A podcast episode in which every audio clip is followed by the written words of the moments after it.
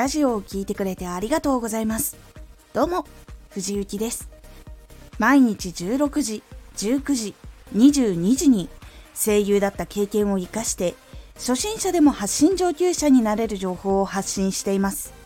さて、今回は断言は心に届くかもしれない〇〇なんだそうですという情報よりも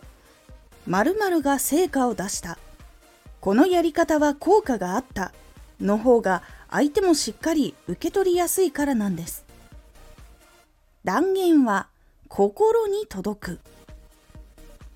つい断言することに自分がいいのかなと思う方もいるかと思います。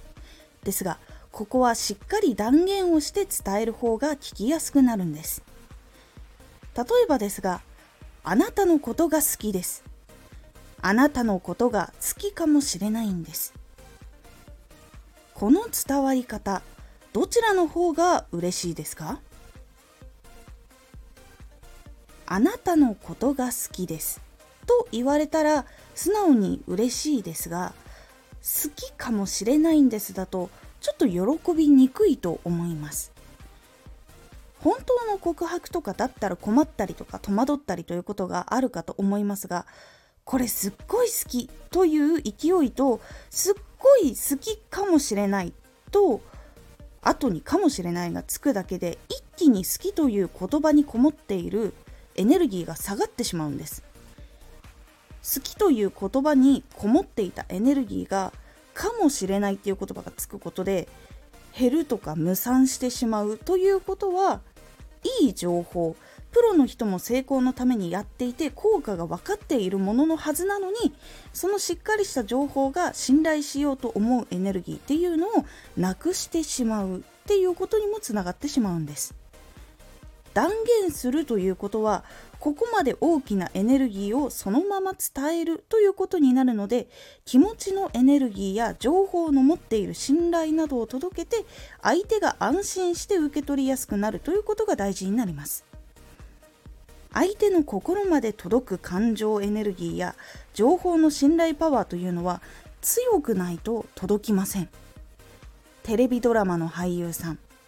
アニメのキャラクターはその強い感情があるからこそ相手を感動させることができるんです。ラジオでもそのことが大事になるのでしっかり気持ち情報のエネルギーを届ける一つのコツとして断言するということをしてみてください。今回のおすすめラジオ。成功者が絶対に考えない一つのこと。これは意識的に気をつけている人もいるんですがある一つのことを考えてしまうと脳が考えるのをやめてしまうという結構成功のためには考えないといけないっていうところがあるのにそれをできなくしてしまう言葉考え方っていうのがあるのでそのことをご紹介しております。このラジオでは毎日16時19時22時に声優だった経験を生かして初心者でも発信上級者になれる情報を発信していますのでフォローしてお待ちください。毎週2回火曜日と土曜日に藤雪から本気で発信するあなたに送るマッチョなプレミアムラジオを公開しています。有益な内容をしっかり発信するあなただからこそ収益化してほしい。そして多くの人に聞き続けられてほしい。毎週2回火曜日と土曜日。ぜひお聴きください。ツイッターもやってます。ツイッターでは活動している中で気がついたことや役に立ったことをお伝えしています。ぜひこちらもチェックしてみてね。コメントやれた。いつもありがとうございます。ではまた。